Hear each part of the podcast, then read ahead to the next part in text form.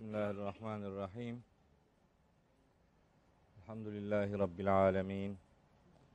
Vessalatu vesselamu ala seyyidina Muhammedin ve alihi ve ashabihi ecmain. Değerli kardeşlerim, hepinizi selamların en güzeliyle, Allah'ın selamı ile selamlıyorum. Allah'ın selamı, rahmeti, bereketi, afiyeti, mağfireti üzerinize olsun. Bugün nasip olursa Müzzemmil suresinin 18 ve 19. ayetlerini okuyacağız. Geçen ders demiştik ki 17, 18, 19, 20'yi geçen ders güya okuyacaktık. 17. ayeti zar zor bitirdik. Bugün çok iddialı söylemeyeyim dedim. Bari iki ayet okuyacağız bugün. 20. ayeti bir dahaki derse bırakmış oldum. Sebep şu, bu 18. ayet belki büyük oranda Kur'an-ı Kerim'i özetlememiz gereken bir ayet. 18. ayet. 19. ayetse öteden beri, hani 10 yıllardan beri çok çeşitli vesilelerle izah etmek zorunda kaldığımız, tercümelerinde bir takım sıkıntıların yaşandığını gördüğümüz, pek çok ayetin maalesef yanlış anlaşılmasına sebep olan bir ayet üzerinde konuşacağız. O ayeti konuşurken daha pek çok ayeti de konuşmuş olacağız. O itibarla bugünkü ders Müzzemmil suresinin 2 ayetiyle şekillenmiş olacak inşallah. Cenab-ı Hak bize söyleyeceklerimizi doğru söyleyebilmeyi lütfeylesin. Size de dinleyeceklerinizi doğru dinlemeyi, dinlediklerinizi anlamayı, anladıklarınızı yaşamayı nasip ve müyesser eylesin.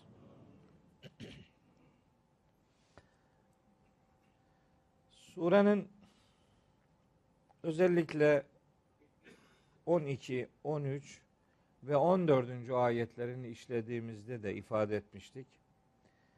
Mekki surelerin, yani Mekke dönemi surelerinin en önemli karakteristik özelliği kıyamete, mahşere dikkat çekmesidir. Niye böyledir?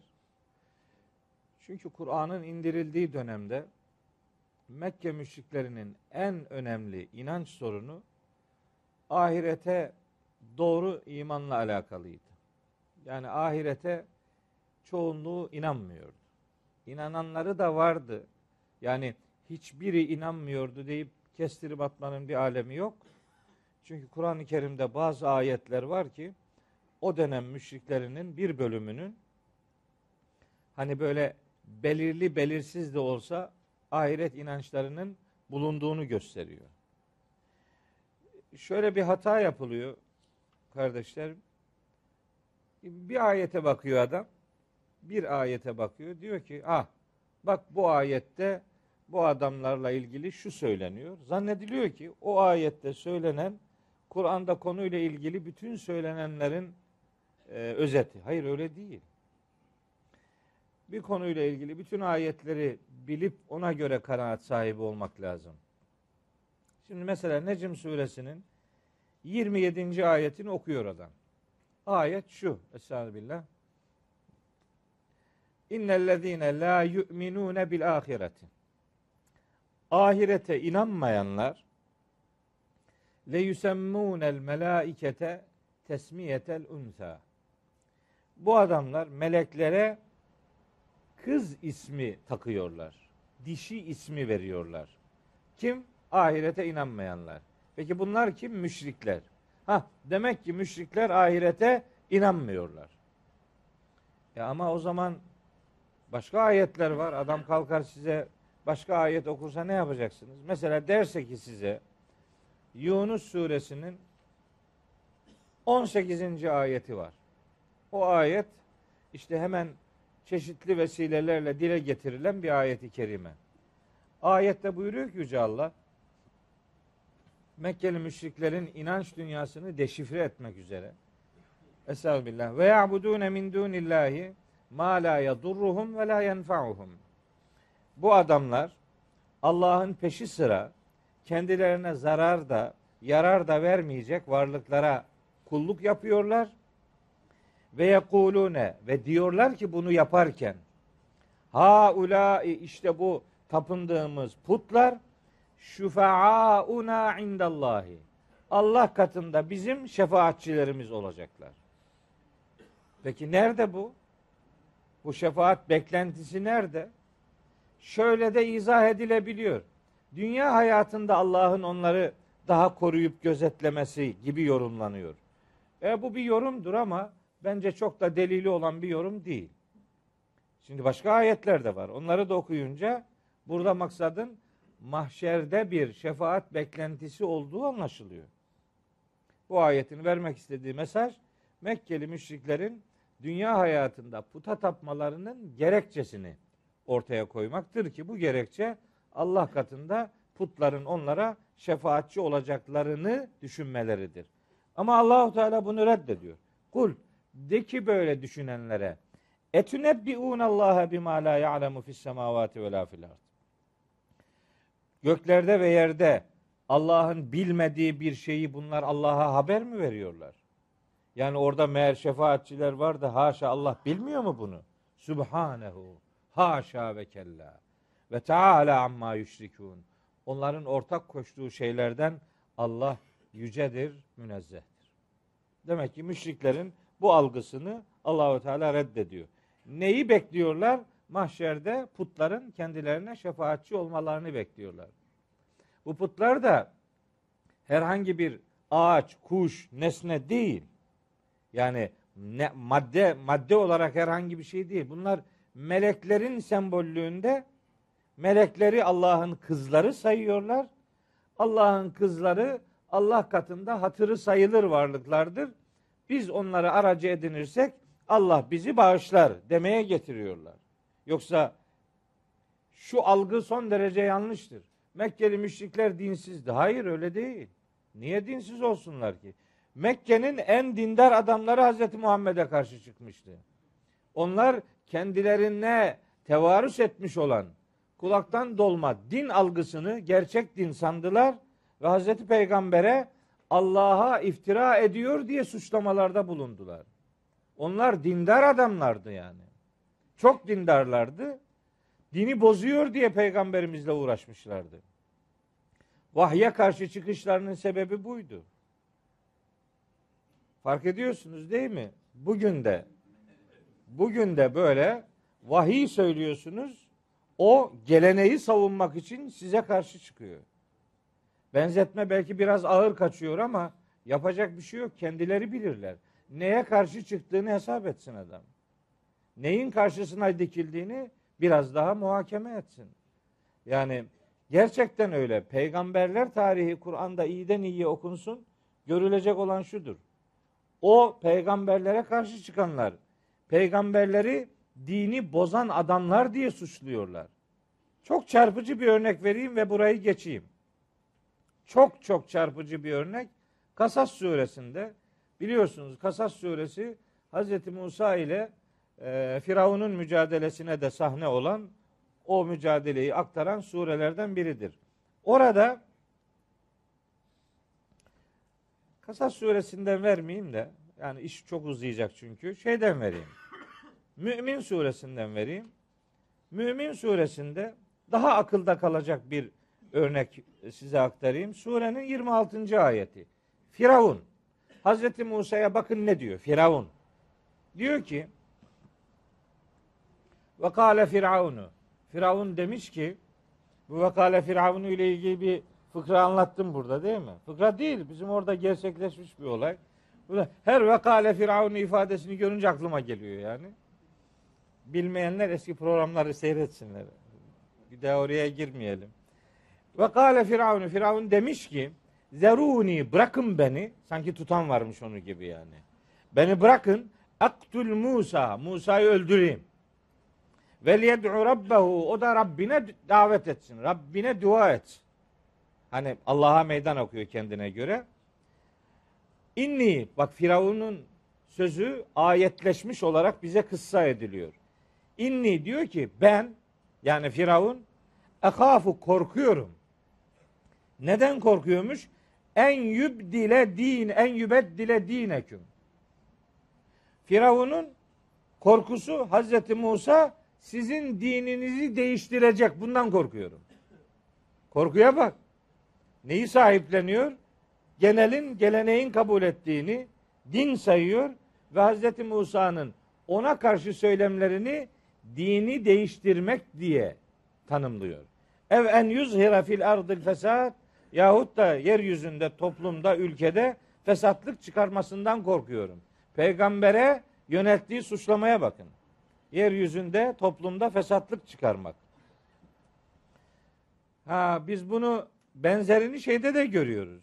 Sa'd suresinde bu defa doğrudan Hazreti Peygamber'e söylüyor Mekkeli müşrikler.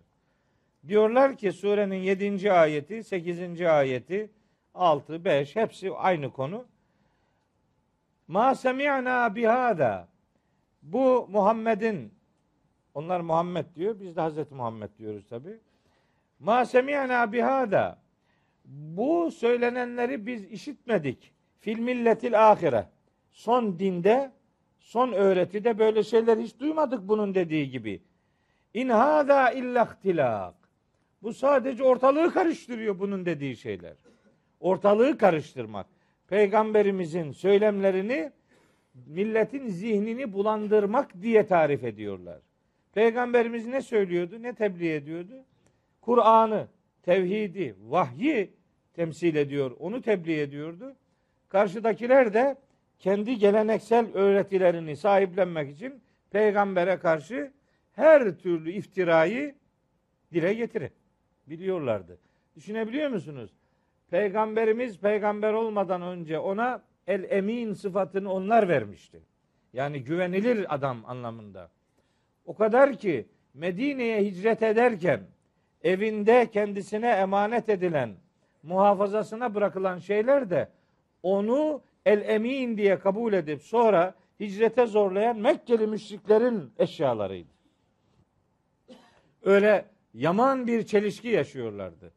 Ve adına el-emin dedikleri Hazreti Peygamber için 4. ayetinde Sa'd suresinin ve kâlel kafirûne, kafirler demişler ki o gün peygamberimize hâzâ sâhirun kezzâbun, bu büyücü yalancının tekidir. Hem el-emin dediler hem kezzâb dediler.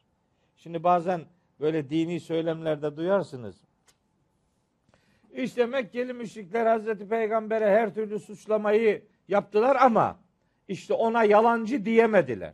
Haberi yok, Kur'an'dan haberi yok ya. Bir kere okusa bunu demeyecek. Bir kere okumamış işte yani. Yani Sa'd suresinin 4. ayeti bu adama henüz inmedi. Savurup duruyor yani. Bunu şunun için söylüyorum. Kur'an-ı Kerim'de Mekkeli müşriklerle alakalı ahirete inanmıyorlar söylemi çok doğru bir söylem değildir. Evet, inanmayanları var. Ama hepsi öyle değil. Standart değil, homojen değil yani. Bakın, onların ahirete muhtemelen belirli belirsiz bir şekilde inandıklarını gösteren, bozuk bir inanış olarak gösteren delillerden biri. Kehf suresinin 26. ayeti. 18. sure 26. ayet. Rabbimiz buyuruyor ki onların sözü olarak ve ma azunnu saate kaimeten. İki bahçe sahibi diye bir kıssa anlatılıyor burada. Onun içerisinde geçiyor. Bahçesi olanlardan bir tanesi diyor ki ve ma azunnu saate kaimeten. Ben bu son saatin geleceğine inanmıyorum. Ben bunu zannetmiyorum. Böyle bir şey olacağına pek ihtimal vermiyorum. Fakat velein rudittu ila rabbi.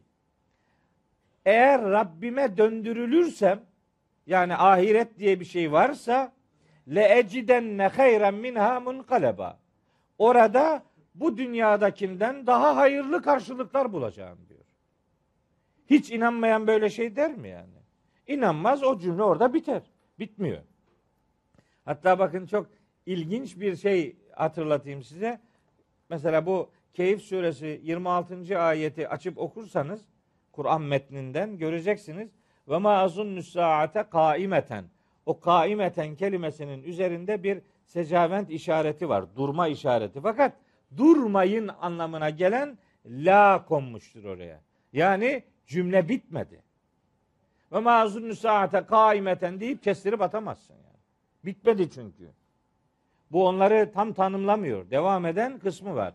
Devam eden kısmını beraber görürsün. Ona göre bir kanaat sahibi olursun. Mesela bir tane daha söyleyeyim. Belki bugünkü dersin hatırda kalmasına değecek önemli hatırlatmalar bunlar. Fussilet suresinin 50. ayeti. Orada da böyle bir ifade var. Ve ma azunnu saate kaimeten. Aynı şekilde bu son saatin yaşanacağına pek ihtimal vermiyorum. Ve le in ruci'tu ila rabbi. Ola ki Rabbime döndürülürsem ben inneli indehu lel husna. Onun katında bundan daha çok daha güzelleri benim içindir. Çok daha güzel şeyler bulacağım orada diyor. Dahasını söyleyeyim. Şimdi bir ayet daha hatırladım. Dur önce öbürünü okuyayım sonra onu okuyayım. Câsiye suresinin 32. ayeti. Câsiye 32. Ve izâ kîle şöyle dendiği zaman inne va'dallâhi hakkun. Allah'ın vaadi gerçektir. Ve sa'atü la raybe fiha. O son saatte de hiç şüphe yoktur. Yani mutlaka gerçekleşecektir. Kultum siz diyordunuz ki ma nedri mes saatu. Bu son saat nedir? Biz bunu anlamıyoruz diyordunuz. Ve devamında da şunu ekliyordunuz. İnne zunnu illa zannen. Bu konuda sadece zannımız var. Ve ma nahnu bi müsteyqinin. Henüz tam ikna edilmiş değiliz. Tam ikna olmadık. Yani dedim ya başta belirli belirsiz bir inanç kırıntısı var onlarda. Olanı da yanlış. Niye yanlış? Diyor ki biz mahşere gidersek işte şefaatçiler bize şefaat edecek. Diyorlar ki biz mahşere gidersek Allah'ın katında bundan daha güzelleri bizi bekliyor. Hatta Kalem suresinde çok çarpıcı bir ayet var. Ayetin numarası 36, 35'i de okuyayım. Hatta 34'ü okuyayım. İnne lil muttakine inde rabbihim cennetin naim. Muttakiler için Rablerinin katında nimetlerle dolu cennetler vardır. Efene cehalul müslimine kel mücrimin. Ne yani? Ne zannediyorsunuz? Biz Müslümanları mücrimler gibi mi tutacağız? Yani şöyle inanıyordu Mekkeli müşrikler. Mahşer şartları olursa biz dünyada müminlere ne verildiyse ondan daha fazlası bize verilecek. Müminler en iyi ihtimalle bize verilene belki yetişirler diyorlardı. Bizden iyi olmaları mümkün değil diyorlardı. En iyi ihtimal belki bizim durumumuza gelebilirlerdi. Böyle düşündükleri için Allahu Teala onlara diyor ki: "Maaleküm, sizin neyiniz var? Hangi deliliniz var? Neye sığınıyorsunuz? Keyfe tahkumun. Siz ne biçim hüküm veriyorsunuz? Hüküm vermek için bir delili, bir dayanağı olmadığı için Allahu Teala onları suçluyor. Bakın ne diyor. Bugün Kur'an adına, din adına konuşanlara da hatırlatmış olayım. Rabbimiz Mekkeli müşrikleri şiddetli bir şekilde sarsıyor. Maaleküm. Size ne oluyor? Neyiniz var sizin? Keyfe tahkumun. Ne biçim hükümler veriyorsunuz siz? Ne yani? Dünya hayatında esip savurdunuz, mahşerde de her şey sizin istediğiniz gibi olacak. Öyle mi zannediyorsunuz? Bakın onunla ilgili bir ayet daha hemen hatırladım. Onu da hatırlatayım sizlere. Câsiye suresi 21. ayet. Em hasibellezîne ecterahus seyyiâti. Habire kötülükler üreten adamlar şöyle mi zannediyorlar? En nec'alehum onları kılacağız, yapacağız. Kellezine amenu ve amilus salihati. İman edip salih amel işleyenler gibi sevaen mahyahum ve mematuhum. Onların hayatlarını da, ölümlerini de iman edip salih amel işleyenlerle bir mi tutacağız yani? Böyle mi? Sa'e ma yahkumun. Ne de kötü hüküm veriyor bu adamlar. Onların algısı bu. Öbür taraf yok. Varsa da daha iyisi bizim içindir.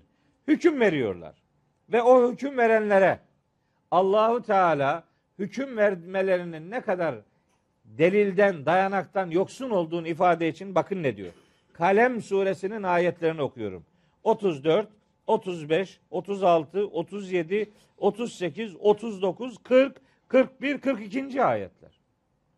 Bunu şimdi din adına konuşan herkesin bu ayetleri bilmesi lazım.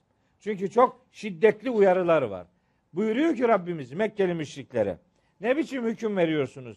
Emleküm kitabun fihi tedrusune. Ne yani? İçinde çalışıp durduğunuz bir kitabınız mı var sizin? Neye göre konuşuyorsunuz? Elbet onların elinde de yazılı bir şeyler vardır belki. Ama Allah din adına konuşurken Kitabullah'tan konuşmanın gereğini, vahye dayalı konuşmanın önemini vurguluyor. Elinizde bir kitap mı var? Siz neye göre konuşuyorsunuz? İnneleküm fihi lemâ tehayyerûn. Yani bir kitabınız var da tercih ettiğiniz her bir şey o kitapta sizin lehinize, öyle mi? Öyle mi yazıyor? Kitap mı var elinizde? Neye göre konuşuyorsunuz? Emleküm eymanun aleyna baligatun ila yevmil kıyameti inneleküm lemâ tahkümûn. Yani yoksa ta kıyamet gününe kadar geçerli olacak sizin lehinize, bizim aleyhimize size verdiğimiz yeminler mi var? Yani inneleküm lemâ tahkümûne, verdiğiniz her hükmün doğru olduğuna dair size yemin mi verdik biz? Bunlar ne derse mahşere kadar doğru derler. Böyle bir şey mi var?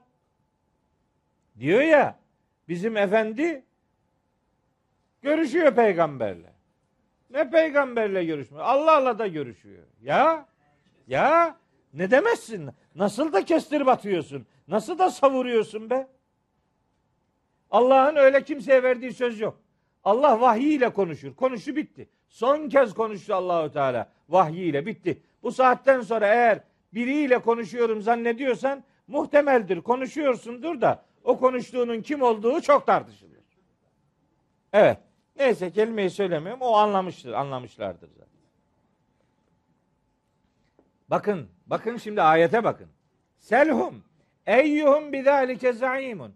Sor bu adamlara. Bu inançlarına dair herhangi bir kefilleri var mı? Yani kitabımız var, ondan konuşuyoruz. Yani o kefil onları Allah'ın huzurunda savunabilecek mi? Var mı böyle bir kefaletleri, var mı? Böyle dayanakları var mı? Emlehum şurakâhu. Ya bunların ortakları mı var yoksa? Felyetû bi şurakâhim in kânû sâdikîn. Eğer iddialarında doğru, samimi iseler ortaklarını çağırsınlar bakalım. Ne zaman? Yevme yükşefu an sâgin. Paçalar sıyrıldığı o gün. Yani paçaların tutuştuğu gün çağırsınlar bakalım. Var mı böyle bir kefilleri, var mı? Hangi kitaptan konuşuyorlar? Neye göre böyle kanaatleri var? Şimdi biz Türkiye'de şunu yapmaya çalışıyoruz. Din adına mı konuşuyorsun? Allah adına mı konuşuyorsun? Vahiyden delil getireceksin.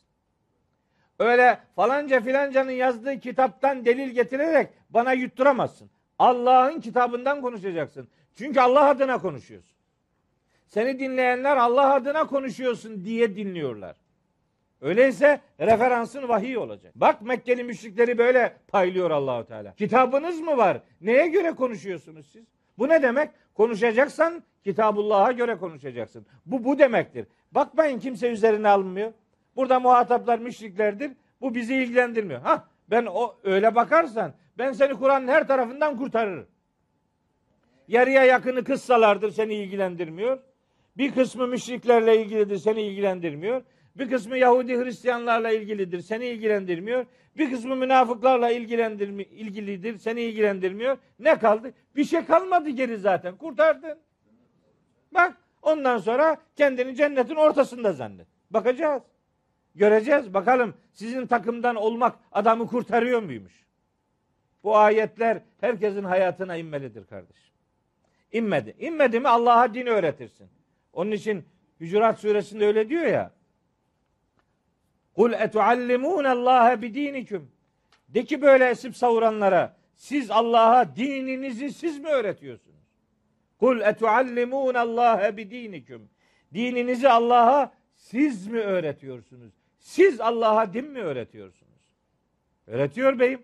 Akşama kadar resim savuruyor. Savurduklarının arasında bir tane dini kıymeti olabilecek vahiden beslenen bir referans yok. Bana göre öyle, ona göre böyle, şuna göre, Allah'a göre nasıl? O yok. Allah'ı layık olduğu en yüksek makama terk ettik. O bize karışmıyor. Biz işi idare ediyoruz. Biz nasıl olsa Allah. Ondan sonra da Yahudilere kızıyorlar. Yahudiler işte Allahu Teala birinci gün şunu yaptı, ikinci gün, üçüncü gün, dördüncü gün, beşinci gün, altıncı gün yaptı. Sebt günü dinlenmeye çekildi. Yedinci gün yoruldu, istirahat ediyor. Karışmıyor artık. Biz böyle inanamayız kardeş.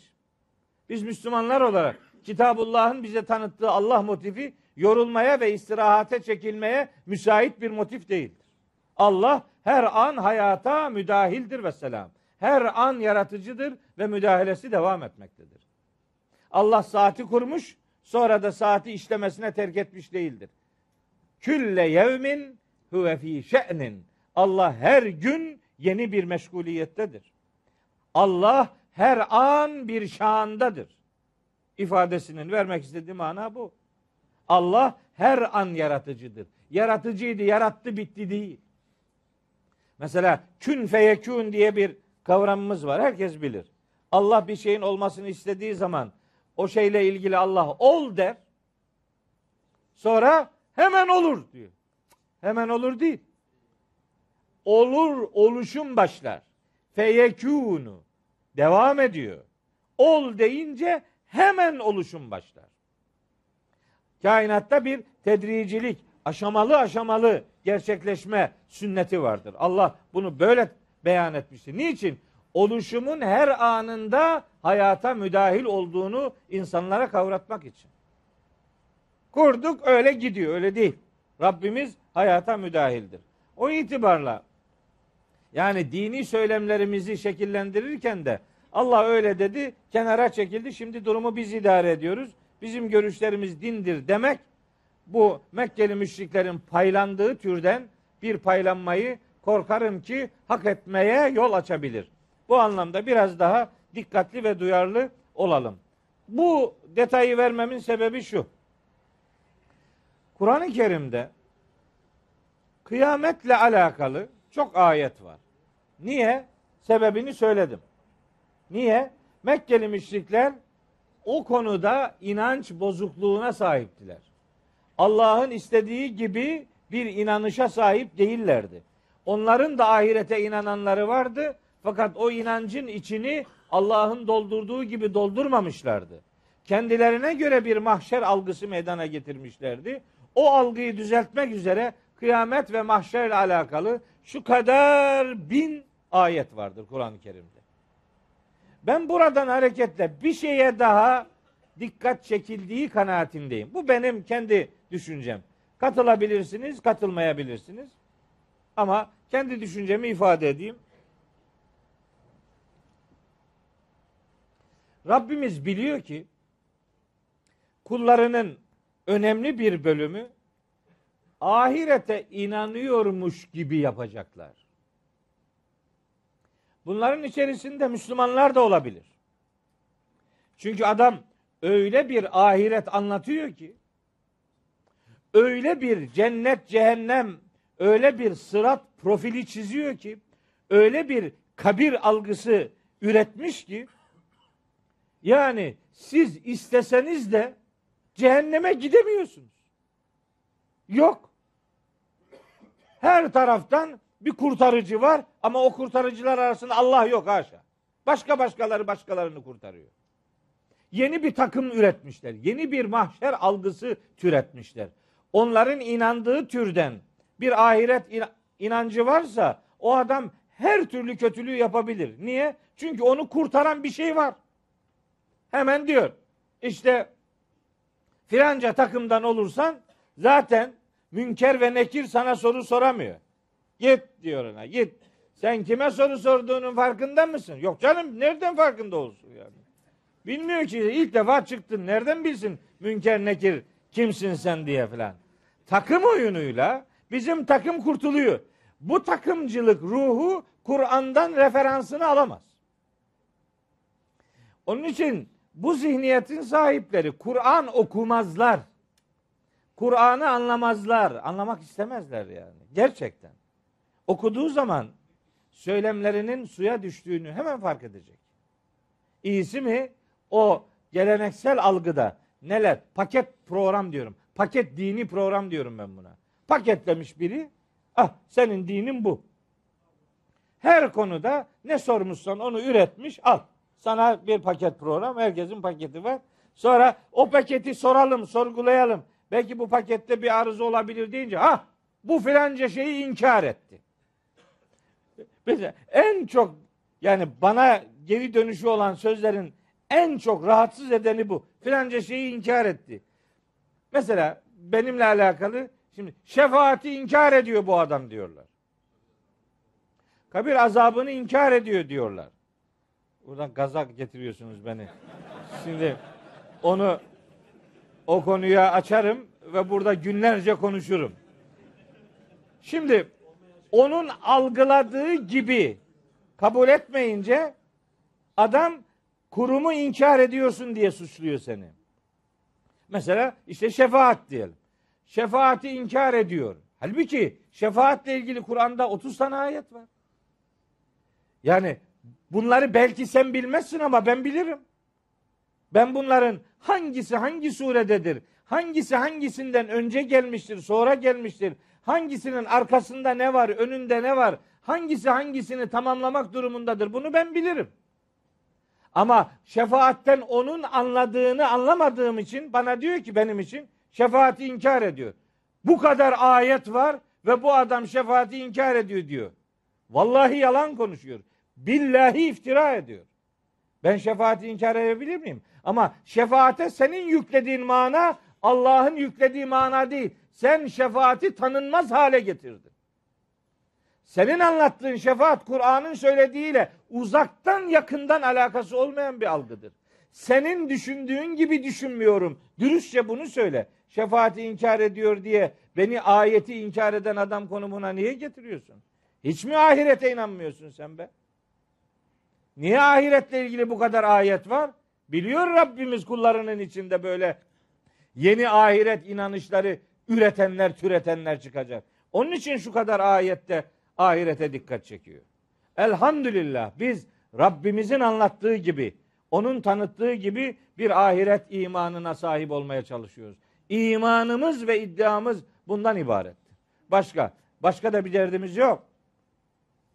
İşte onun anlattığı ahiret üzerinden şimdi çok önemli bir ayeti konuşalım bakalım. Anca başlıyoruz. 18. ayet. Estağfirullah. Es-semâ'u münfatırun bih kâne va'duhu mef'ûlâ. Sema o gün sebebiyle yarılmış olacaktır. Ve Allah'ın vaadi yerine gelmiş olacaktır. Kâne va'duhu mef'ûlâ. Böylece Allah'ın vaadi gerçekleşmiş olacaktır. Şimdi burada bir şeyi açmak ve açıklamak istiyorum. Es-semâ'u münfatırun bih. Sema gök demek. Yani Türkçe'ye ifade ettiğimiz zaman sema kelimesini gök kelimesiyle karşılıyoruz. Ama aslında sema bu yüksekler, yüceler alemi demektir. Yani dünya dışındaki aleme sema derler. Semavat derler yani.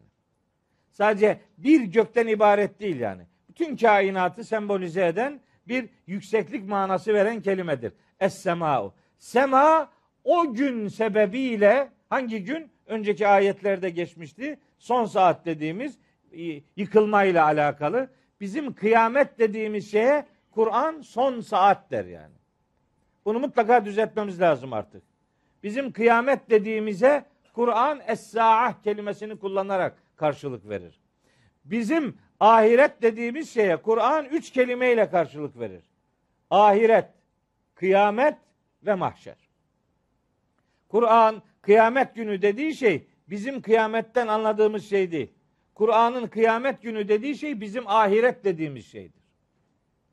O gün sebebiyle Yani onu son saatle ilişkilendirmek mümkün. Son saat sebebiyle gök yarılacaktır. Bu şu demektir. Sistem bozulacak. Bu dünya yıkılacak. Her şey yok olacak deniyor ya. Aslında her şeyin yok olması diye bir şey söz konusu değil. Her şey mevcut halini kaybedecek. Başka bir dönüşüme tabi tutulacak. Yani zaten kıyamet günü, kıyam günü demektir. Yeniden kalkış demektir. Yok oluş değil. Ölüyorsun, yeniden ruhun bedenle buluşmak üzere mahşer şartları devreye giriyor demektir. Bunun için kullanılan pek çok kelime var Kur'an-ı Kerim'de. Bunlardan bir tanesi münfatır kelimesi.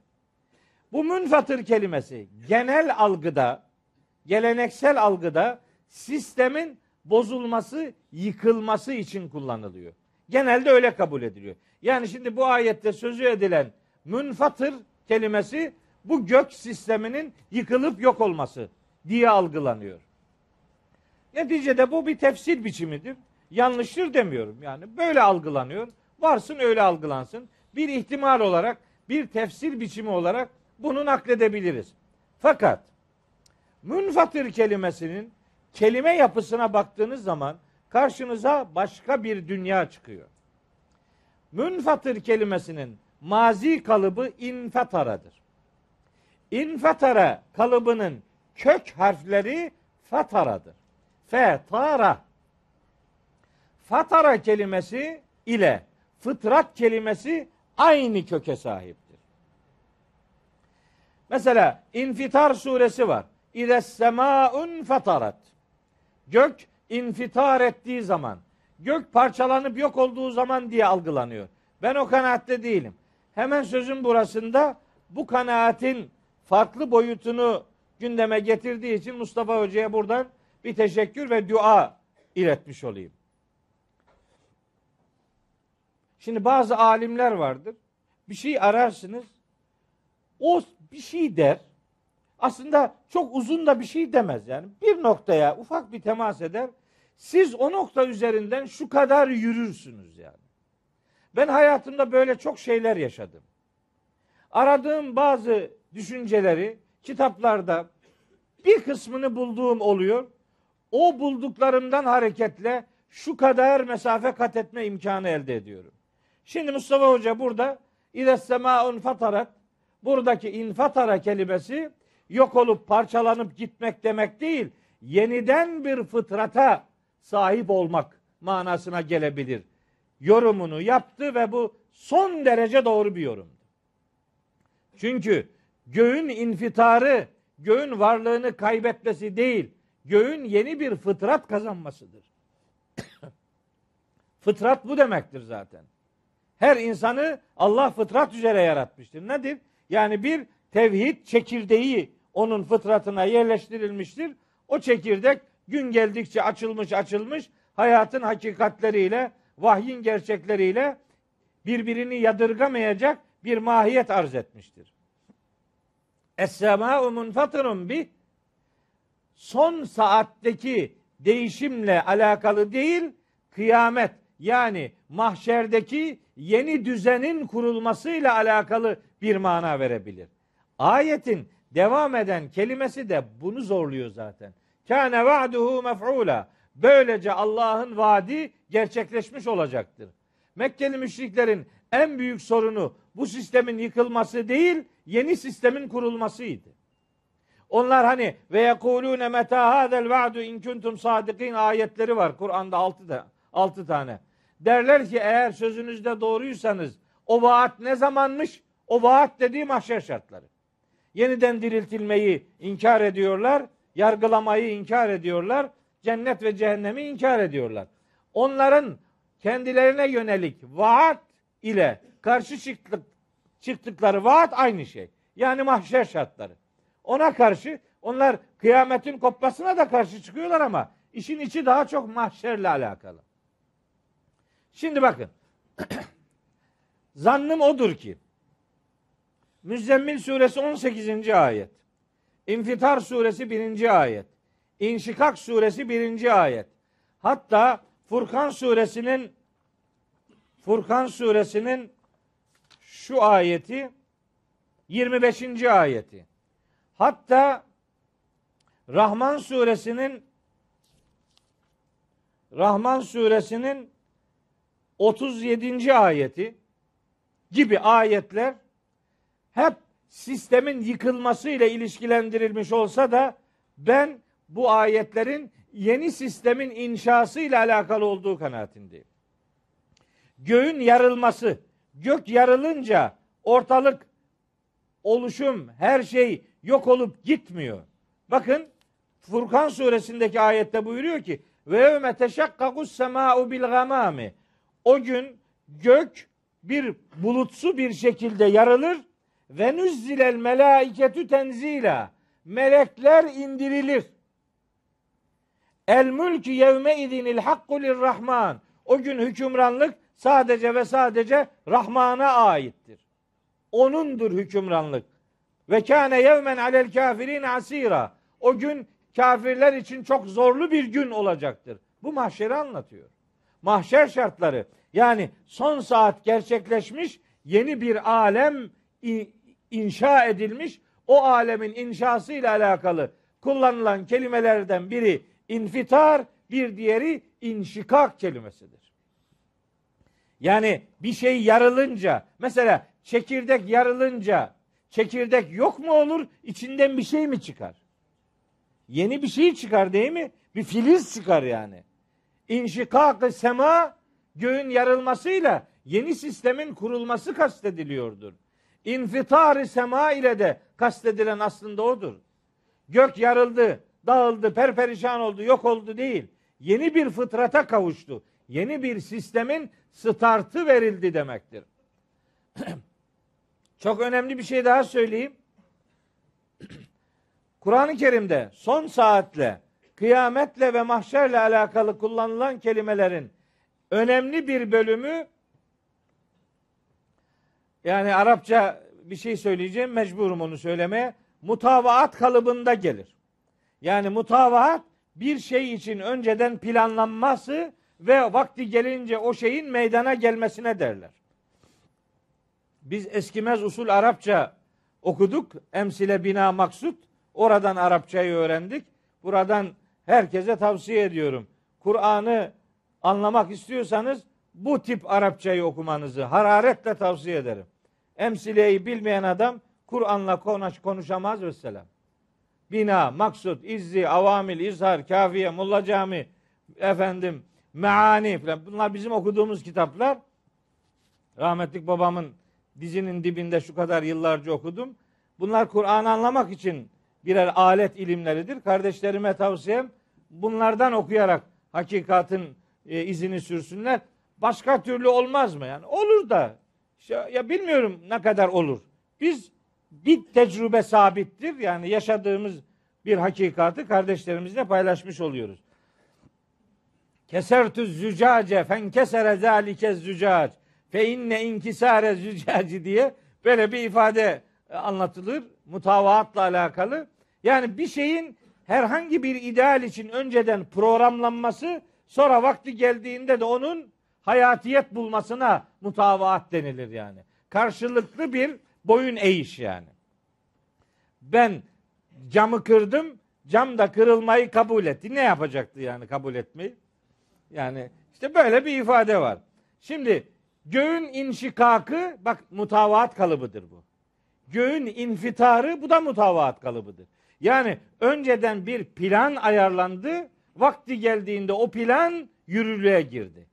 İle semâun şakkat ve ezinet li rabbiha ve hukkat ve idel ardu müddet ve elqet ma fiha ve tehallet ve ezinet li rabbiha ve hukkat. Hep bu ayetler mahşer şartlarında önceden planlanan bir hakikatin varlık alemine gelmesini anlatır. Mesela bakın Enbiya suresinde şöyle bir ayet vardır.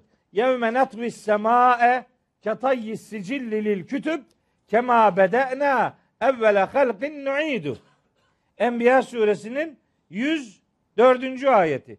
Biz o gün göğü yazı tomarlarını dürer gibi düreriz. Sonra yaratmaya başladığımız gibi yaratılışı iade ederiz. Yani yazı tomarlarını dürmek, sonra da onların açılması.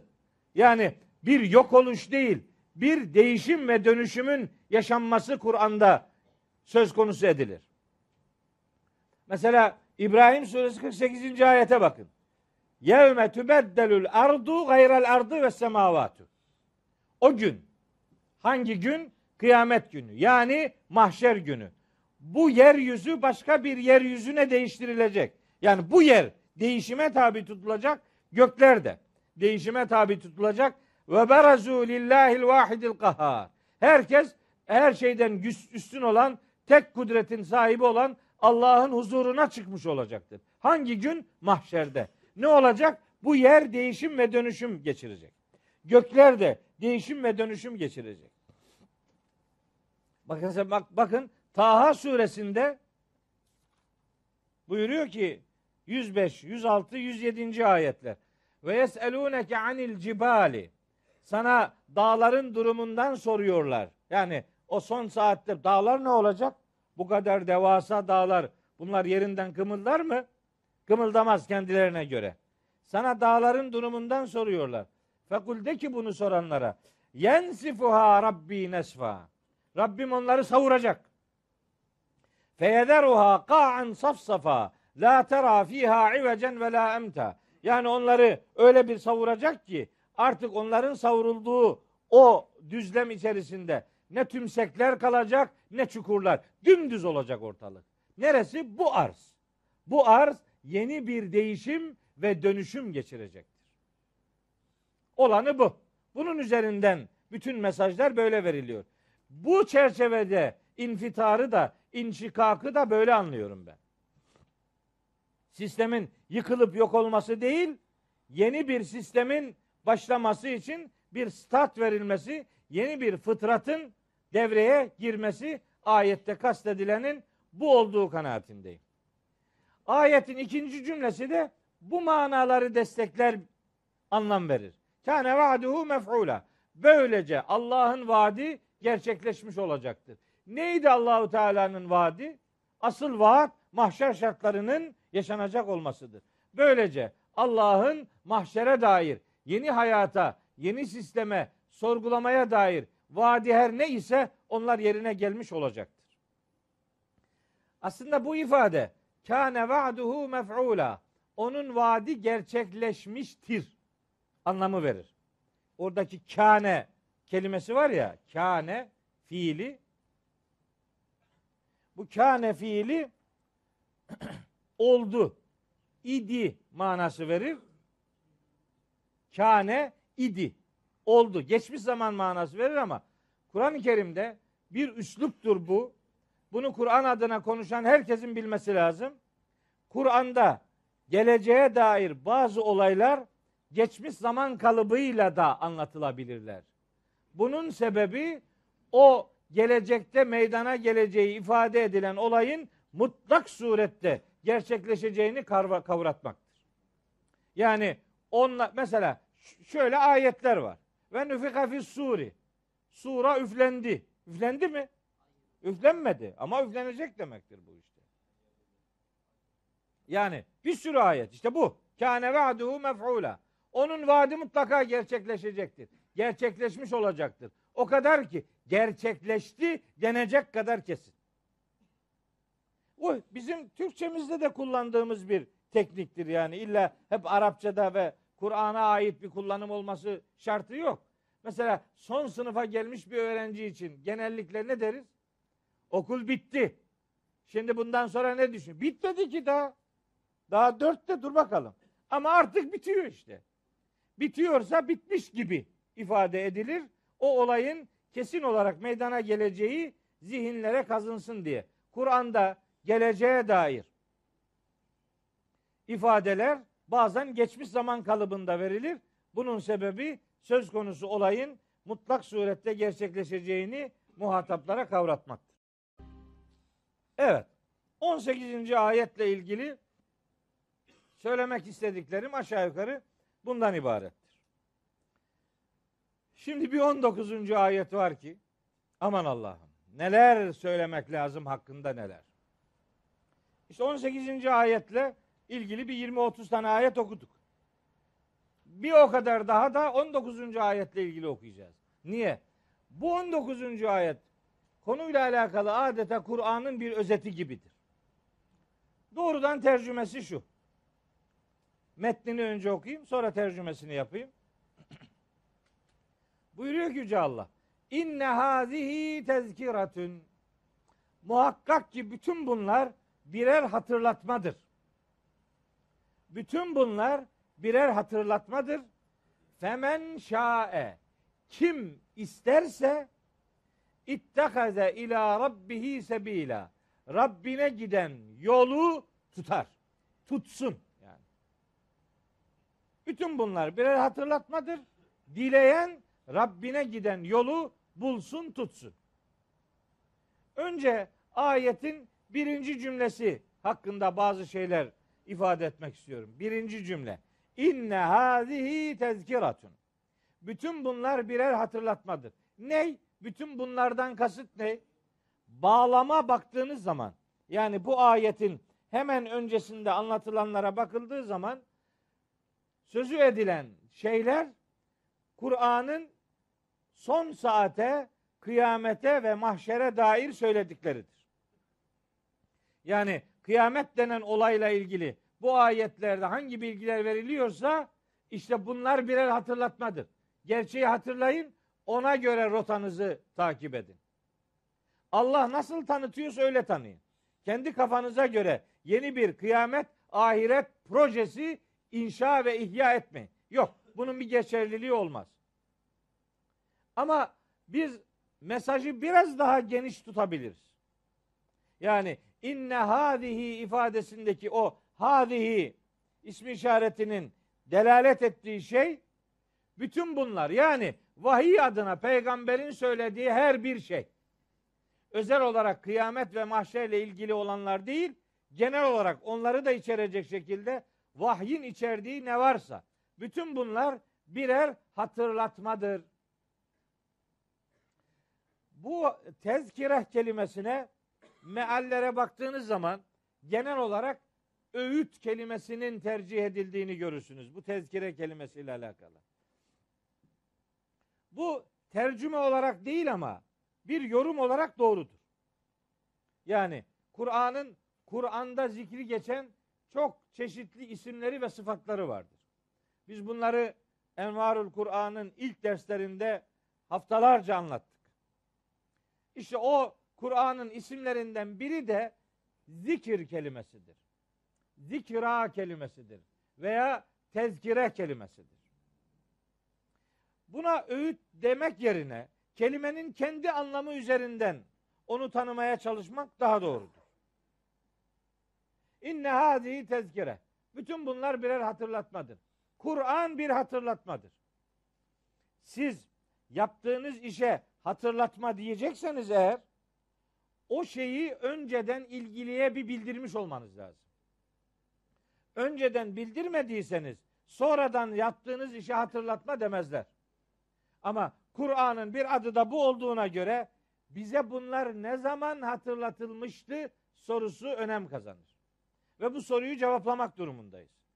Bize ne zaman öğretildi de şimdi yapılan hatırlatmadır? Bunun cevabını şöyle veriyoruz. Bize bunlar fıtratımıza kazınarak öğretilmişti. Bizim fıtratımızda Kur'an'ın anlattığı şeyler vardı. Allah o fıtratı ona göre dizayn etmişti. Buradan hareketle Kur'an öğretilerine göre kitap kavramı bir metinden ibaret değildir dedik, diyoruz. Kur'an'a göre kitap üç türlüdür. Bir, Allah'ın vahyettiği, indirdiği, öğrettiği, tenzil ettiği kitap ki bütün peygamberlere öğretilen vahiy bu kitabın prensiplerinden oluşur. İkincisi kainat kitabı. Çünkü biz kitap neye diyoruz? Ayeti olan şeye kitap diyoruz. Kainattaki her bir mahluk bir ayettir. Güneş ayettir, ay ayettir, yıldızlar ayettir, rüzgar ayettir, toprak ayettir vesaire. Öyle değil mi? Ve ayetün lehumul ardu. El meytet, ölü toprak onlar için bir ayettir. Bak, toprak ayetmiş. Suyun kaldırma kuvveti bir ayetmiş. Güneş ayetmiş, ay ayetmiş. Ve ayetün lehumul leylü, gece bir ayetmiş. İşte Rum suresinde sayıyor. Ve min ayatihi ve min ayatihi. Şu kadar ve min ayatihi geliyor. Hepsi kainat kitabının ayetlerine temas eder. Kainat kitabının ayetleri varsa kainata kitap adı verilebilir. Bu ikinci kitaptır. Bir kitap daha var. O da insan kitabı. Maddesiyle, manasıyla, bedeniyle, ruhuyla, psikolojisiyle, cesediyle insan müstakil bir kitaptır. Böyle laf olsun diye slogan üretmek için bunu söylemiyoruz. Niye? Efendim, Fussilet suresi 53. ayeti okursan görürsün bunu. Senurihim ayatina fil afaki ve fi enfusihim. Biz onlara vakti zamanı geldiğinde ufuklardaki ayetlerimizi de göstereceğiz. Kendi nefislerindeki ayetlerimizi de göstereceğiz. Demek ki bizim de ayetlerimiz varmış. Bizim en büyük ayetimiz fıtratımız. Eğer fıtratımız ayetse fıtratın sahip kılındığı, verildiği insan bir kitaptır. Öyleyse fıtratımıza Allah'ın yazdığı şeyler bizim kimliğimizi oluşturan şeylerdir. Orada prensip haline getirilen hususiyetler her neyse Kitabullah o hususiyetlere dikkat çeken bir mesaj içerir. İnne hâdihi tezkire. Onun için Kur'an'ın bütün öğretilerine hatırlatma denilir. Bunun için. Sebep ne? Fıtratımıza yazılanlar bize hatırlatılıyor demektir. Ben buradan hareketle zaman zaman şunu söylüyorum.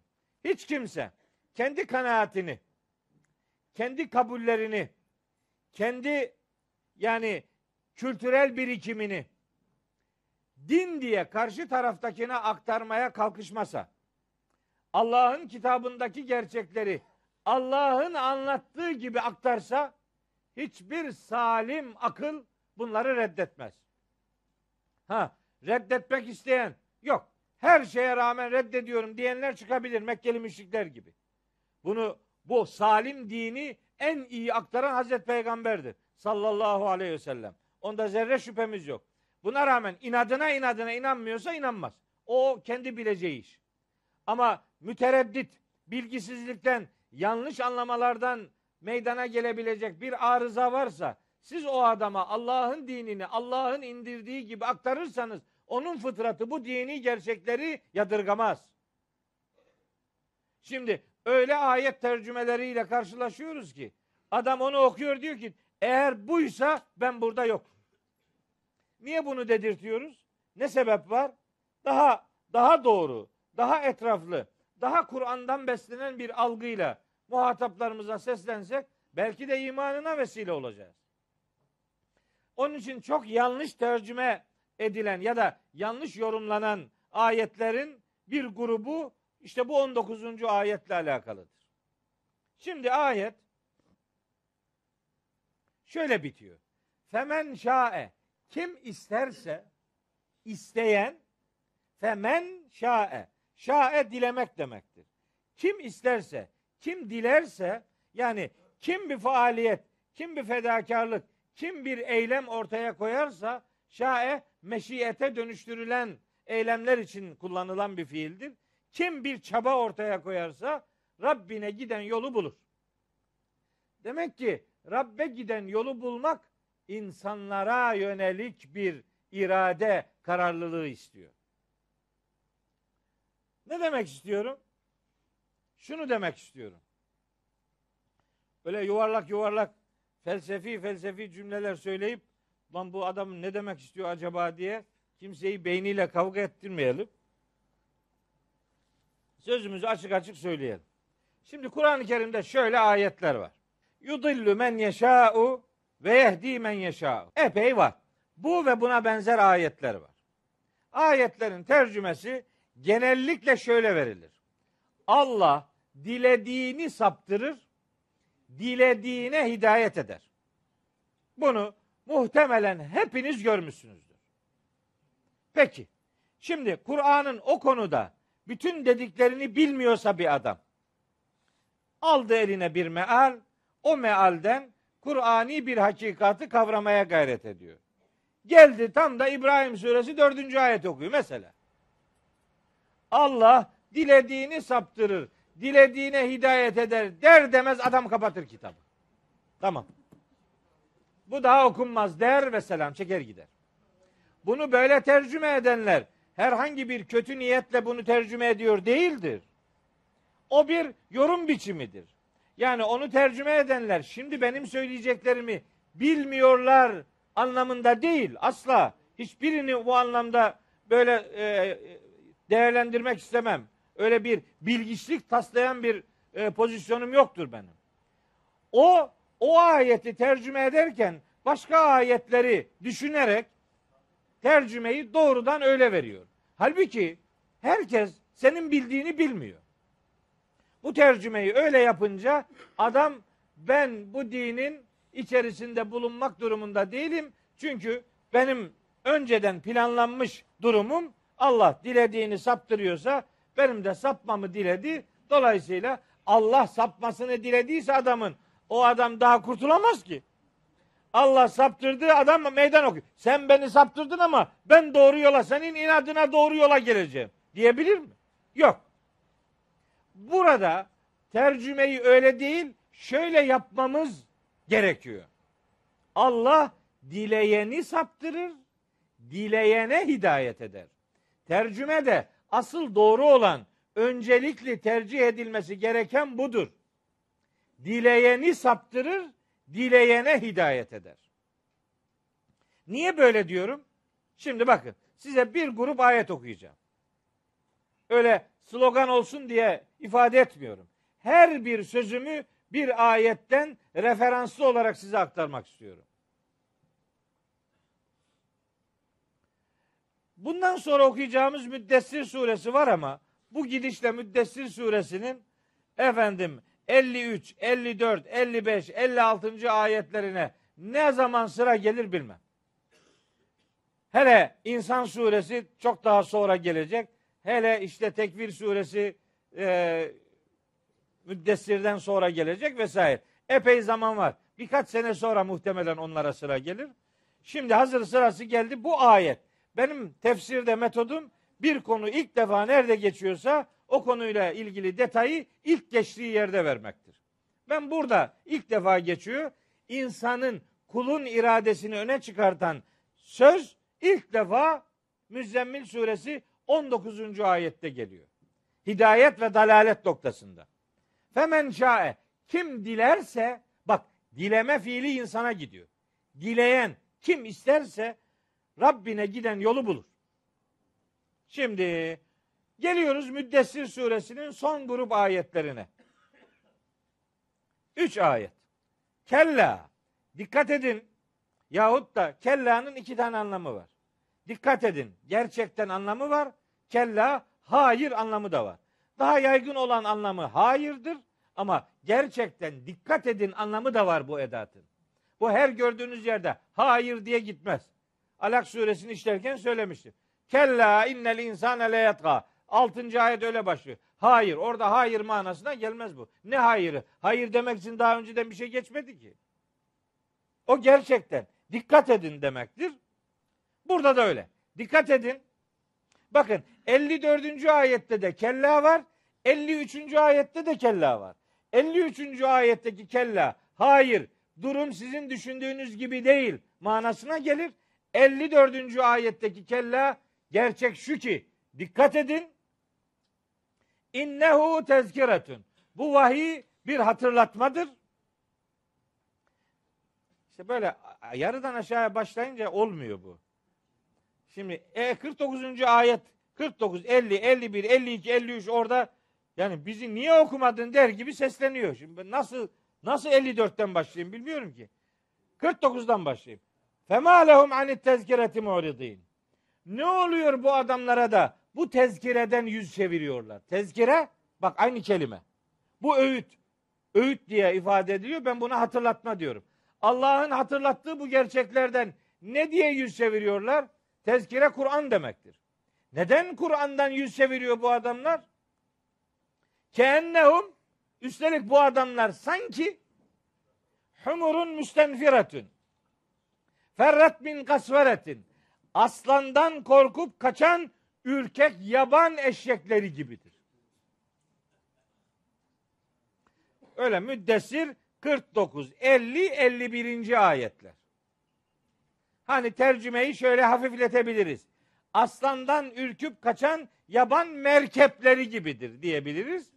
Ama ister merkep olsun, ister diğeri olsun bir kaçış var. Nereden kaçıyor bu adam? Vahiyden kaçıyor. Vahiyden kaçanı Allah kime benzetiyor? İşte ayette sözü edildiği gibi merkebe benzetiyor. Bu ayette merkep nereden kaçıyor? Aslandan kaçıyor. Aslında merkebin aslandan kaçması yanlış bir şey değil. Eleştirilecek bir şey de değil. Çünkü aslandan kaçan merkep ölümden hayata kaçıyor. Kur'an'dan kaçansa hayattan ölüme kaçıyor. Tam tersine. Burada kaçmayla alakalı, seyirtmeyle alakalı, ardına bakmadan bir hareket etmeyle alakalı bir benzetme var. Yoksa haşa Allahu Teala yarattığı eşeği, merkebi kötü bir varlık olarak tanıtıyor değildir. Onun kaçışını bir benzetmeye konu ediniyor. Şimdi vahiyden kaçanlar, biz diyoruz ki vahye kaçın, adam vahiyden kaçıyor. Niye? Zordur diyor. Tabii çok zor. Bak bir saatten fazladır ayet okuyoruz. Hiçbiri anlaşılmadı değil mi? Şu kadar ayet okuduk, hiç kimse bir şey anlamadı. Okuyorum ayetleri. Anlattığım yerde diyorum, anladınız mı bu ayetleri? Anladık. Hani anlaşılmıyordu bu kitap? Böyle bir şey olabilir mi? Allah anlaşılmamak için konuşmuş olabilir mi? Bu Allah'ın kitabına yapılabilecek en büyük iftiradır ya. Ve lekad yessernel Kur'ane lizzikri. Biz zikir için, hatırlamak için, gerçeğin farkına varılması için Kur'an'ı yemin olsun kolaylaştırdık. Fehel min müddekirin. Hani öğüt alan, gerçeği hatırlayanlar nerede diyor Allah? Tam 4 defa aynı ayeti Kamer suresinde zikrediyor. Geçen Twitter'da paylaştım bunu. Ben şimdi Kamer suresinin tefsirini çalışıyorum bu sıra. Tam o ayetlere geldik. Bu ayeti paylaşayım dedim Twitter'dan. Paylaştım. Şimdi böyle kahramanca cevap verenler oluyor. Çok kahramanca. Orada diyor, orada gerçeği kelimesi yoktu. Onu düzelt. Emredersin. Tabii canım. Neyi yazmamı öneriyorsun? Yani bu kadar açık bir ayeti bile, orada bile sorun vardır diye tanıtarak neye hizmet ediyorsun sen şimdi? Bu kitap anlaşılır, gerçek bu kitaptan öğretilir demeye getiren o mesajı, onu bile anlaşılmazlığa terk etmenin kime ne faydası var? Anlaşılır bir kitap. Bundan yüz çevirmemek gerekiyor. Bundan yüz çevirenler korkunç bir şekilde benzetmelere konu ediniliyor. Başka ayetler de var ama konu o değil, oraya girmiyorum. Bel yuridu. Bunlar var ya, bu Mekkeli müşrikler. Küllümri'in minhum. İçlerinden her biri istiyor. Ne istiyor? En yu'ta suhufen müneşşereten. Böyle açılmış sahifeler kendilerine verilsin istiyorlar. Her bir müşrik özel peygamber olmak istiyor. Hani En'am suresi 124'te de geçer ya. Ve izâ câetum âyetun. Onlara her ne zaman bir delil gelse galu derler ki len nü'mine hatta nü'ta misle mâ utiye rusulullah. Allah'ın peygamberlerine verilen gibi şeyler bize de verilmediği sürece inanmıyoruz. Adam kitap istiyor. Yani Muhammed'e indirilmiş bir kitap sallallahu aleyhi ve sellem keser mi onu? Yok. Herkes kendisi özel bir kitap istiyor. Allahu Teala buyuruyor ki kella. Hayır. Bu beklenti doğru değil. Bel aslında bu adamlar la yakâfûnel âhire. Bunların ahirete dair bir korkusu yok. Bunlara kitap versek de inanmayacak bunlar. O demektir. Peygambere, Hazreti Muhammed'e verilen kitap herkese verilen kitaptır aslında. İşte 54. ayet bu bağlamda düşünülürse mesajı daha doğru anlaşılır. Kella, dikkat edin. Ey her biri kendine özel kitap bekleyenler. Dikkat edin. İnnehu, bu vahiy tezkiretün, bir hatırlatmadır. Sadece ilk mübelliği olan Hazreti Peygamber'den ibaret değil. Herkese yönelik bir hatırlatmadır. Femen şa'e. Şimdi kim isterse zekerehu, onun gerçeklerini hatırlar. Kim istiyorsa onun ortaya koyduğu gerçekleri hatırlar. Sana ayrı bir kitap gelmesine gerek yok. Bu kitap sana da geldi demektir. Ben öyle diyorum. Kur'an-ı Kerim Allahu Teala'nın herkese gönderdiği mektubudur. Herkese gönderdi bunu. Sadece Hazreti Muhammed'e değil, bütün insanlığa gönderdiği ilahi son mektup, son sesleniştir Kur'an-ı Kerim. Dileyen herkes bunun sunduğu gerçeklerden istifade eder. Bu 55. ayet. 56. ayet. Ve ma yezkurune illa en yeşâ Allah. Sizinki şey mi? Bu ayetin mealini bir okur musunuz? Azerice mi? Azerbaycan'dan mı geldin? Ha, hoş geldiniz. Oradan okuyup, ben biliyorum da yani ispat etmek. Yok yok, getirme bana. Sen oradan oku. 56. ayet. Bakalım ne demiş. Ha. Ha, gel tamam. Bak bak ne kadar güzel, gördün mü? Bak şimdi Allahu Teala diyor ki dikkat edin. Bütün bu anlatılanlar herkese yönelik bir hatırlatmadır. Dileyen herkes o hatırlatmalardan istifade eder. Bununla beraber, yani nasıl bununla beraber ne? Nereden çıktı bununla beraber? İlla mı var burada yani? Allah dilemedikçe öğüt almazlar. Ne oldu şimdi? Bütün anlatılanlar güme gitti. Ya 2 saattir anlatıyor ya Allahu Teala. Allah dilemedikçe diye bir ifade yok burada.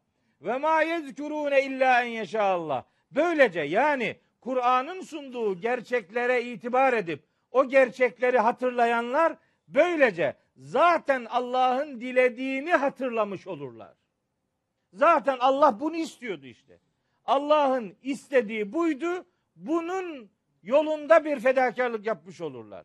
Allah dilemedikçe siz dileyemezsiniz deyince gene gitti iş. Ben diyorum ki kardeşim, Allah dilemedikçe deme. Allah dilemiş zaten. Dilemiş ya. Kitap gönderdi. Daha nasıl dileyecek? Kitap gönderdi. Peygamber görevlendirdi. Akıl verdi. İrade verdi. Hala dilemedikçe diyor. Hala dilemedikçe olmaz işte.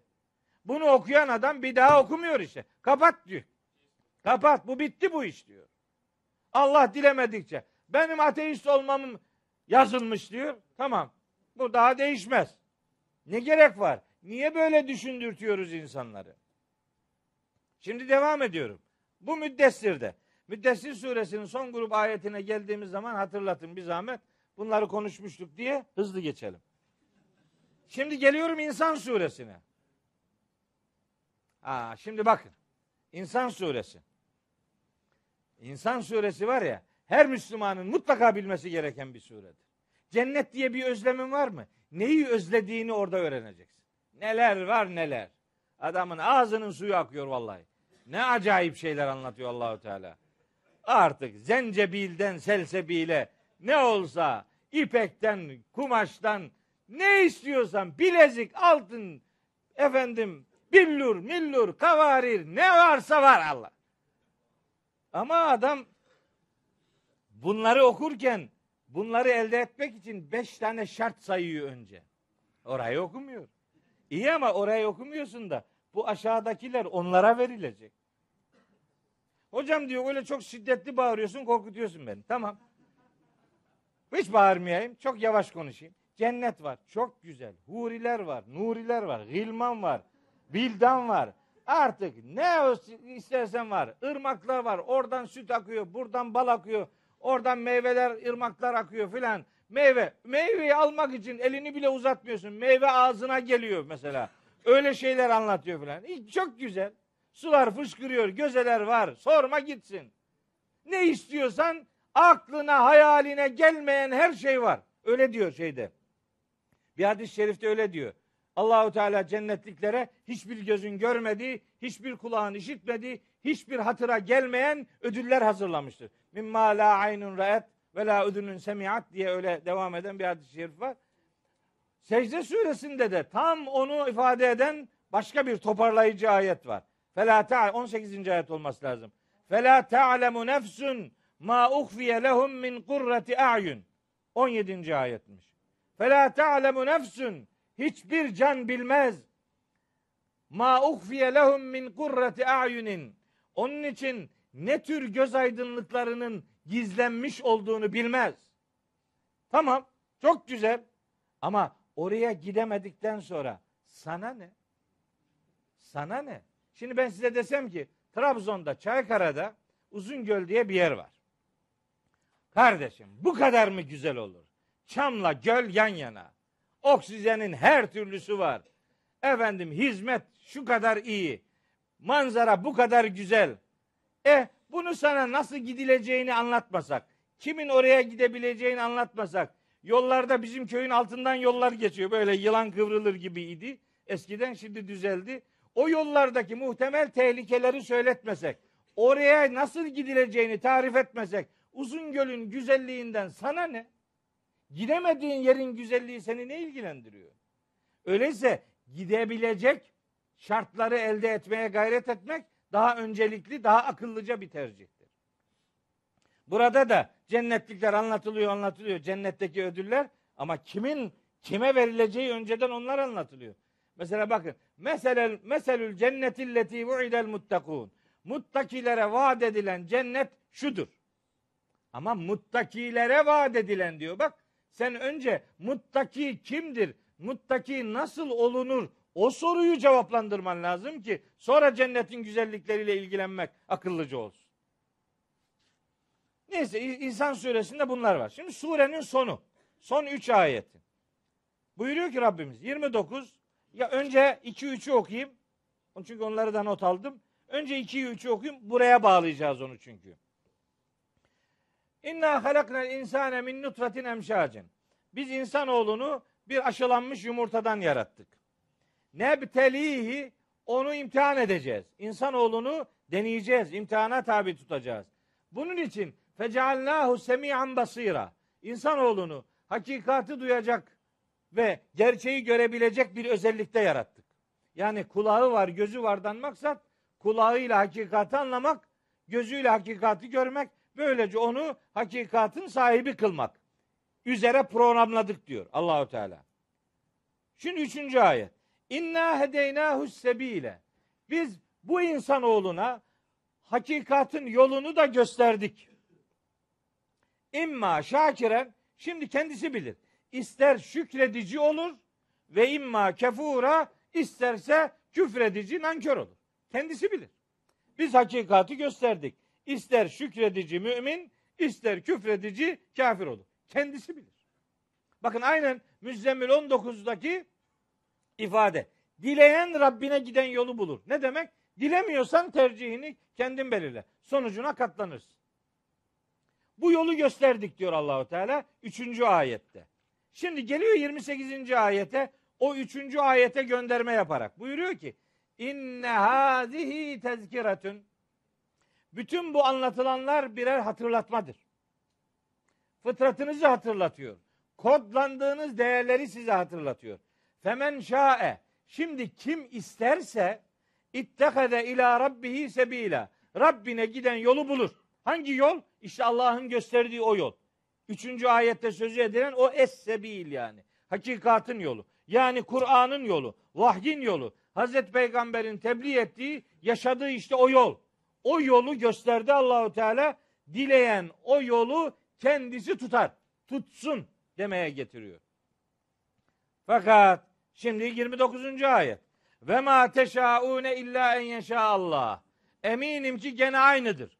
Bununla beraber Allah'ın dilemedikçe siz dileyemezsiniz. Ne oldu? Hepsi gitti gene. Ve ma teşaune illa en yeşâ Allah. Rabbine giden yolu, bu gerçeklerden istifade ederek Rabbine giden yolu bulursanız yani, böylece zaten Allah'ın dilediğini dilemiş olursunuz. Ma ile illa manaya vurgu katar. Onları alırsanız da mana bozulmaz. Böylece Allah'ın dilediğini dilemiş olursunuz. Allah ne diledi? Allah bizim hakikati sahiplenmemizi istedi. Onun için akıl verdi. Onun için irade verdi. Onun için peygamber görevlendirdi. Onun için kitap gönderdi. Ama gönderdi bunlar. Hala daha dilemedikçe dileyemezsiniz kısmı sıkıntılı. Yani farklı bir tefsire kapı aralayacak yorumlar yapmaktansa bu ayeti böyle tercüme etmek çok daha kestirme bir kavrayış sağlayacaktır. Bitmedi. İnnallâhe kâne alîmen hakîmâ. Allah her bir şeyi hakkıyla bilendir, her hükmünde hikmet sahibi olandır. Geliyoruz şimdi 31. ayete. Bakın. Yudhilu men yeşâ'u fî rahmetih. Allah şöyle tercüme ediliyor. Dilediğini rahmetine koyar. Allahu ekber. Rahmet kelimesine cennet manası verilirse dilediğini cennetine koyar kısmını anlarım. Ama orada bile cenneti hak eden insanları Cenab-ı Hak cennete koyar. Yani cennete gitmeyi dileyeni Allah cennetine koyar. Yani bunun için fedakarlık yapanı, bunun için çalışanı cennetine koyar. Ama biz bunu hidayet olarak algılayalım. Allah dileyeni hidayetine koyar. Dileyene hidayet eder. Bu manayı böyle vereceğiz ki ikinci cümle tam anlaşılabilsin. وَالظَّالِم۪ينَ اَعَدَّ لَهُمْ عَذَابًا اَل۪يمًا. Zalimlere gelince Allah onlara elem verici azap hazırlamıştır. Zalim kim? Kendisi zulmü tercih eden adam demektir. Öyleyse burada zulmü kendisi tercih ettiği için Allah o kişilere zalim diyorsa rahmetini istemeyi de insana nispet etmemiz lazım. Rahmetini isteyene rahmetini ihsan eder. İsteyene rahmetini koyar veya isteyeni rahmetine koyar. Zalimliği tercih ediyorsa bir adam, zalimliği zulüm nedir? Adalet zulmün zıddıdır. Adalet bir şeyi yerli yerince yapmaktır. Zulümse bir şeyi yerinden etmektir. Burada zalim neyi yerinden etti? Rahmeti, yani hidayeti tercih etmemeyi yerinden etti. Yani hidayeti tercih etmemek zulümdür işte. İnançta tevhid adalettir, şirk zulümdür. Lokman suresinde öyle anlatıyor Cenab-ı Hak. İnne şirke le zulmün azim. Şirk büyük bir zulümdür. Niye? Çünkü tevhidin zıddıdır. Tevhid, inançta tevhid adalettir, inançta şirk zulümdür. Burada da aynı. Bir adam zalim olduğu için ona elem verici azap hazırlanmışsa öncesindeki rahmet ifadesini de insanın iradesiyle ilişkilendirmek lazım. Ben bu 3 ayeti şöyle tercüme ediyorum. Bütün bunlar birer hatırlatmadır. Dileyen Rabbine giden yolu bulur. Böylece Allah'ın dilediğini dilemiş olursunuz. Allah her şeyi bilendir, her hükmünde hikmet sahibi olandır. Neticede Allah dileyeni rahmetine koyar, zulmü tercih edenlere de elem verici azap hazırlamıştır. Ne var şimdi burada anlaşılmayacak? Çok da güzel anlaşıldı. Ben anladım en azından. Şimdi bir tane daha var. 2 tane daha var. Biri Abese suresinde, biri Tekvir suresinde. Önce Tekvir'i okuyayım, sonra Abese ile bitireyim. Tekvir suresinin son 3 ayeti. 27, 28 ve 29. ayetler. Delikanlı, en güzel yerinde gidiyorsun ha. Ben şimdi böyle ders verirken, konferans verirken adam tabii mazereti var. Çıkmak durumunda kalıyor. Ben de hemen diyorum, nereye gidiyorsun? Ya işte adamın sıkıntısı vardı. Allah Allah. Ayağı uyuştu. Ayağa kalkması lazım. Gerçi o bak gitmedi. Gördün mü? Böyle, ara sıra böyle müdahalelerin de faydası var. Şimdi bakın. Canlı tutmak istiyorum yani kardeşlerimi. Bakın ne diyor? Ya ayete bak şimdi. 26. Feyne teze bu. Nereye gidiyorsunuz? Ya işte burada yani.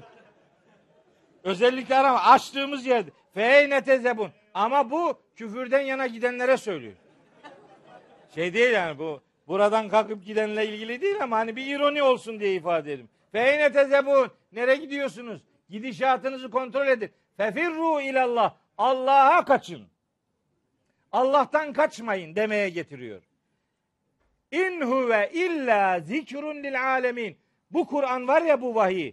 Bütün alemler için bir hatırlamadır. bir hatırlatmadır yani. Kime? Bu alemlerden kasıt kim? Limen şa'e minküm en yestakîm. İçinizden kim istikamet sahibi olmak istiyorsa işte onlar için Kur'an bir öğüttür, bir hatırlatmadır. Derdimiz istikamet sahibi olmak değil mi?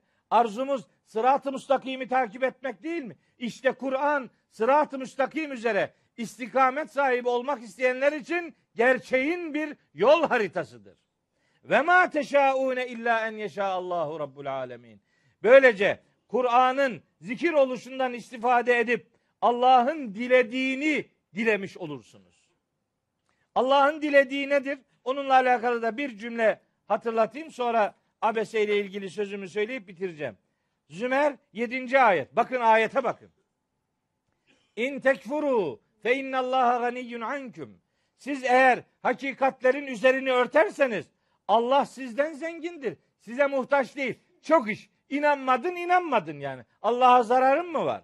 Efendimiz öyle diyor. La tenfa'uhu şükür la yenfa'uhu şükrü men şeker ve la yadurruhu küfrü men kefer.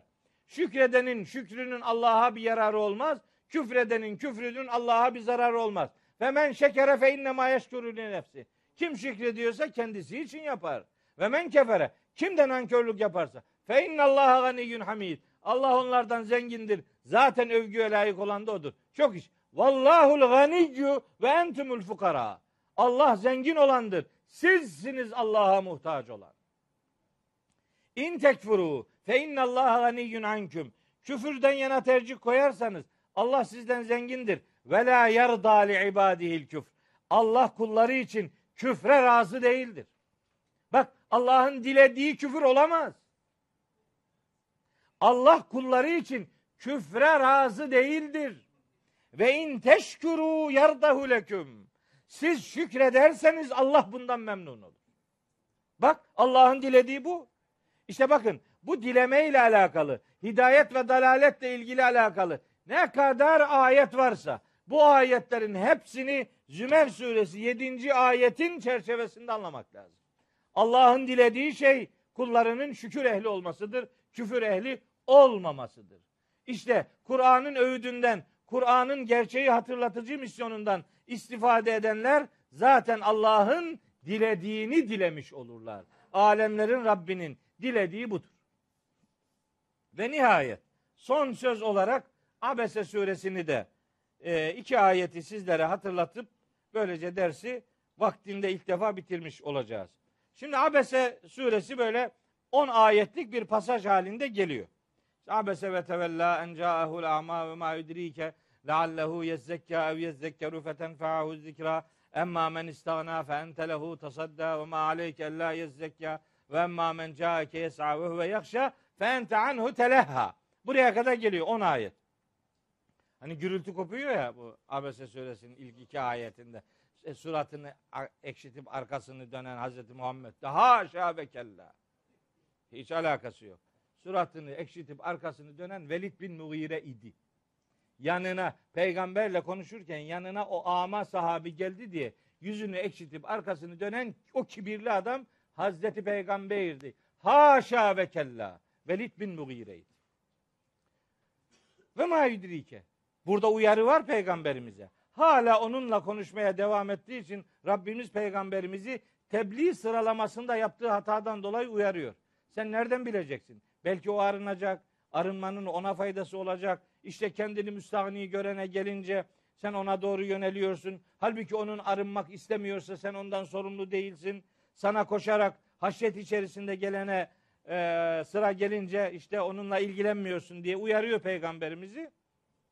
Sonunda buyuruyor ki kella, hayır, bu davranış doğru değil. Yani kibirli olan o adamlarla ilgilenmeye devam edip ama haliyle hakikatin izini sürerek gelenle pek ilgilenmemek doğru değil. İnneha, bu vahyin gerçekleri tezkiretün, birer hatırlatmadır. Femen şa'e, kim istiyorsa zekerehu, onun gerçeklerini hatırlar. Sen zorlama adamı. O adam arınmak istemiyorsa varsın arınmasın. Sen onun arınmamasından sen sorumlu değilsin. Arınmak isteyen kimse bu hakikatler ona açıktır. Hani inneha kella diyor ya. Kella inneha tezkiretün femen şâ'a zekere. Dikkat edin. Bu arınmak istemeyenin üzerine ısrar etmek, sadece bu hakikatler sanki onunla ilgiliymiş gibi görmek doğru değil. Bunlar birer hatırlatmadır ve bu hatırlatmalardan dileyen istifade eder. İsteyen bundan yararlanır. Abese suresinde hakikatlerden istifade etmek isteyen kişi Velid bin Muğire değil, o ama sahabi, görme engelli sahabi Abdullah İbni Ümmü Mektum'dur. Ne mutlu Abdullah İbni Ümmü Mektum'a. Allahu Teala onun için ne diyor? Ve ma men ca'eke yes'a ve huve yahşa. Adamın haşyetini Allah onaylamış. Ne mutlu ona. Ne mutlu. Bundan daha büyük şeref olabilir mi? Ödülün en büyüğünü almış. Daha sonra Hazreti Peygamber de onu gördüğünde öyle dermiş. Kendisi sebebiyle Rabbimin beni uyardığı kardeşim dermiş yani. Uyarı peygamberimize haşa haşa fırça atmak değil. Tebliğ. Peygamberimizin oradaki sırası da bir insan olarak düşünürseniz biz bile şimdi öyle bir tercih yaparız yani. Hani düşünün ki bir yerin en hatırlı adamı gelmiş veya siz onunla berabersiniz. Onu ikna ederseniz belki de otomatik şu kadar insanı tarafınıza almış olacaksınız. Onunla görüşmeye devam ediyorsunuz. Beri taraftaki zaten o gelmiş. Yani onun da tabii öğrenme hakkı var ama beri tarafta böyle daha insani bir yani kemiyete dayalı bir durum var. Ona bunu her zaman anlatırız ama onu pek yakalayamayabiliriz. Öyle bir sıralama. Buna rağmen bunun hatalı olduğunu söylüyor Allah-u Teala. Yok. Hakikatin peşine kim koşuyorsa iltifat ona yönelik olmalıdır diye vahyin gerçeklerinin herkese açık olduğunu ve isteyenin onlardan yararlanabileceğini, istemeyenin de zorlamaya tabi tutulamayacağını ifade ediyor. Ve ben buradan Necm suresi 29. ayetle o Abese suresinin ilgili ayetlerini buluşturarak anlatmaya çalışıyorum. Orada buyuruyor ki Yüce Allah فَاَعْرِضْ عَمَّنْ تَوَلَّا عَنْ ذِكْرِنَا. Bizim zikrimizden, bizim gerçeği hatırlattığımız bu vahiyden kim yüz çevirmişse sen de ondan yüz çevir. اَعْرِضْ عَمَّنْ تَوَلَّا عَنْ ذِكْرِنَا وَلَمْ يُرِدْ اِلَّا الْحَيَاتَ الدُّنْيَا. Bu alçak, düşük, yakın hayattan başka bir amacı olmayan, ahiret diye bir derdi olmayan, bunun için bizim zikrimizden yüz çeviren adamla çok uğraşma. Sen de bırak onu. Çok ısrar etme. Israr ettikçe adamın küfrü artıyor çünkü. Belki bir metot değişikliği ihtiyacı olabilir, eyvallah. Ama durduğu yerde eğer inkarı daha çok artacaksa ona hiç tebliğ yapma değil. Tebliğde ısrar etme. Bir metot değiştir. Başka birinin söylemesini sağlayacak bir tavrımız olsun. Ben de bazen ayet okuyorum. Adam hiç bakıyorum ki ayeti dinlemiyor. Ne diyorum? Selamun aleyküm la nebtegil cahili. Selam üzerine olsun, ben seninle ilgilenmiyorum, eyvallah. Ne yapayım? Yani bir şey çıkmayacak oradan. Adam kilitlemiş kendisini. Bu ağızdan bir hakikat duymak istemiyor. Yapacak bir şey yok. Benim açığımı arıyor. Benim sözümü dinleyip hakikat adına bir adım atmaya gayret etmektense nerede hata yapar acaba? Ona kilitlenmiş. Onunla uğraşılmaz. Güle güle kardeşim diyorum. Böyle pek çoklarıyla vedalaşıyorum. Hatta bunların önemli bir bölümünü Twitter ve Facebook'ta arkadaşlıktan engelliyorum. Seninle uğraşamam. Varsa aklın kendine sakla. Ben vahyin inşa ettiği bir akılla idare etmeye gayret ediyorum. Hazreti Peygamber'in yolunu takip etmeye gayret ediyorum. Selam olsun, hakikati vahiyden öğrenip peygamber örnekliğinde onu hayatına taşıyabilenlere. Allah'a emanet olun.